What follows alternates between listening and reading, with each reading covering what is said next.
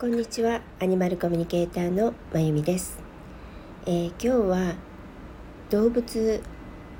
のことまあアニマルコミュニケーションの本質でもあるんですけどもその本質であることでとても大事なことの一つをお話ししたいと思います、えー、よくあのねアニマルコミュニケーションは人生そのものであるしアニマルコミュニケーションをすることで自分の人生も豊かになっていきますよっていう話をしてるんですけどもそのそれは何でかっていうとねそれは結局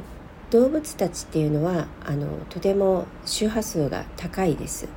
あの波動が高いです。あのピュアという言い方もねできるんですけどももちろん人間がね低いとかそういうわけではないんだけどもあのこのね、現実3次元の世界ではやはり人間の方がまあ簡単に言うと汚れているというかねまあエゴが大きいんですよね。なのであのどんどんどんどん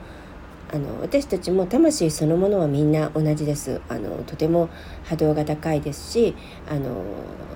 なていうのかなピュアなんですけどもこの世界でね生きていくことでまあ、あのある意味これが悪いいいじゃなくてね仕方ないことでもあるんだけどもそれを選んでわざわざ体験したいものがあるからここに来ているわけだから決して悪いってわけではないけども汚れている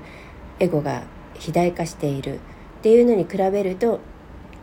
動物たちはもともとそういうものがないですほぼ。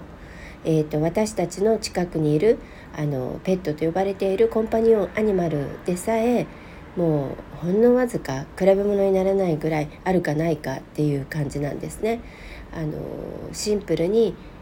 その状況を受け入れ自分の人生を受け入れ起こることを受け入れそこに嘆いたり文句を言ったり不平不満を言ったりもしないしもちろん動物たちも私たちと同じように感情はあるので痛いとか辛いとか悲しいとかそういうのはありますけどもでもそこをかな嘆いたり人のせいにしたりあの自暴自棄になったり動物が自暴自棄になってなんかあの暴れてるっていうのを見たことないですよね。ちゃんとその場その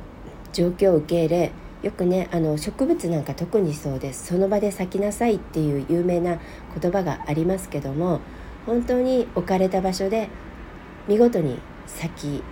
咲き切って生を謳歌していくっていうのが植物ですよね。動物もほとんどそんな感じです。でそんな中で動物たちが周波数波動が高い綺麗っていう中で私たちが動物たちとコミュニケーションを取ろうとするとやはり私たちも同じような周波数ではないと取りにくいんですね。あの要はラジオと一緒でチューニングが合わないあの周波数を合わせなきゃいけないしまあ、類友じゃないけど同じ波動のものしかこう交われないっていう宇宙の法則システムがあるのでやはり私たちも自分自身を磨いていかないとあの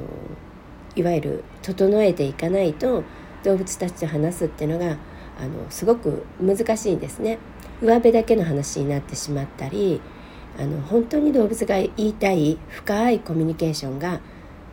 取りづらかったりします。動物たちっていうのは一瞬私たちを見ただけでその人の例えばコミュニケーターの、まあ、人格今まで生きてきた人生バックグラウンドそして過去性まで一緒にして見抜きます。なのでその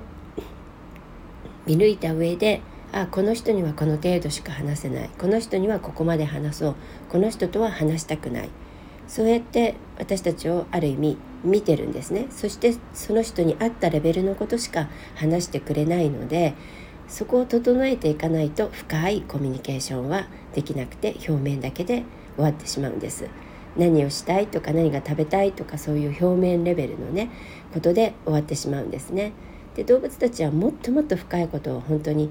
考えてるし知っているし私たちに伝えてくれてるんです。でもそこが表面だけに終わってしまうので自分を整えていかないといけないっていうことなんですね。でこの動物が一瞬にして見抜くっていうのは実はね人間もそうなんですけどね目と目を合わせるってよく言いますよねだから後ろめたい人が後ろめたい時って目を合わせられないっていうのは目をが合うと全部分かってしまうからなんです。だけど私たちは健在意識が邪魔してその読み取ったこと相手の情報をこう意識化することができないけどもでも動物たちはそれを一瞬時にしているで人間でもねそれができる人たちってももちろんいるんですよ。なので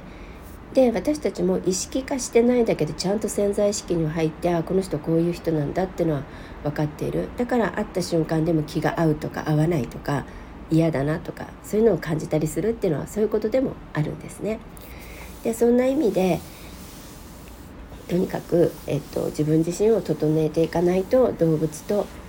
深いアニマルコミュニケーションをすることはできないそして私がいつも考えてるアニマルコミュニケーションの本質っていうのはそういうもちろんねあの何が食べたいとかお散歩もっとどこに行きたいとかそういうこともとってもね日常的なことも大切なんだけどもでも本当に動物が伝えたいことそして私たちの近くに来てくれている理由っていうのはそこじゃないので彼らはそれを超えた飼い主さんたちの幸せをね願ってるんですね。でそれをどうしたらいいかを知っていて教えに来ているので そういう意味で、えー、っと深いコミュニケーションができた方が動物も喜ぶしそこにアニマルコミュニケーションの本質があるんですね。だからただ通訳する会話をするっていうのがアニマルコミュニケーションではありません。動物を癒す癒してもらうっていうのもアニマルコミュニケーションではないんですね。動物が何のためにここに生まれてきていて彼らはそれぞれ私たちと同じで役割使命があります。そして私たちのそばに来ているああのコンパニオンアニマルっていうのはまた特別な使命を持っています。特別っていうのは偉いとかそういう意味じゃなくてねあの野生の子たちとは違う使命を持ってるんですね。でそこに私たち飼い主っていうのが大きくあの絡んでいてなのでそこをちゃんと読みあのこうコミュニケーションしてで伝えてあげないとアニマルコミュニケーションの意味がないし動物が本当に望んでいることをあの伝えてあげる。動物が本当にしてほしいことをするっていうことにはつながらないんですね。でそのために自分自身を整えていく。自分の波動を上げていく。自分の直感力を上げていく。そして自分自身を豊かな人生を送っていくっていうことがとっても大事になるんです。あのどっちが先かねわからない。だからアニマルコミュニケーションしていたら自分の波動も上がっていくという言い方もできるし自分の波動を上げていくからアニマルコミュニケーションができるようになる。っていうのもあるので本当に一石二鳥っていうかね。だからアニマルコミュニケーションをしていると人生が豊かになる。人生が開けていく。運が上がっていくよ。っていう言い方もできるのかなと思っています、えー、今日は自分を整える。波動を上げていく。そしてアニマルコミュニケーションの本質とは何か。深いコミュニケーションとは何か。本当のアニマルコミュニケーションとは何か。ということをお話ししました。アニマルコミュニケーターのまゆみでした。ありがとうございました。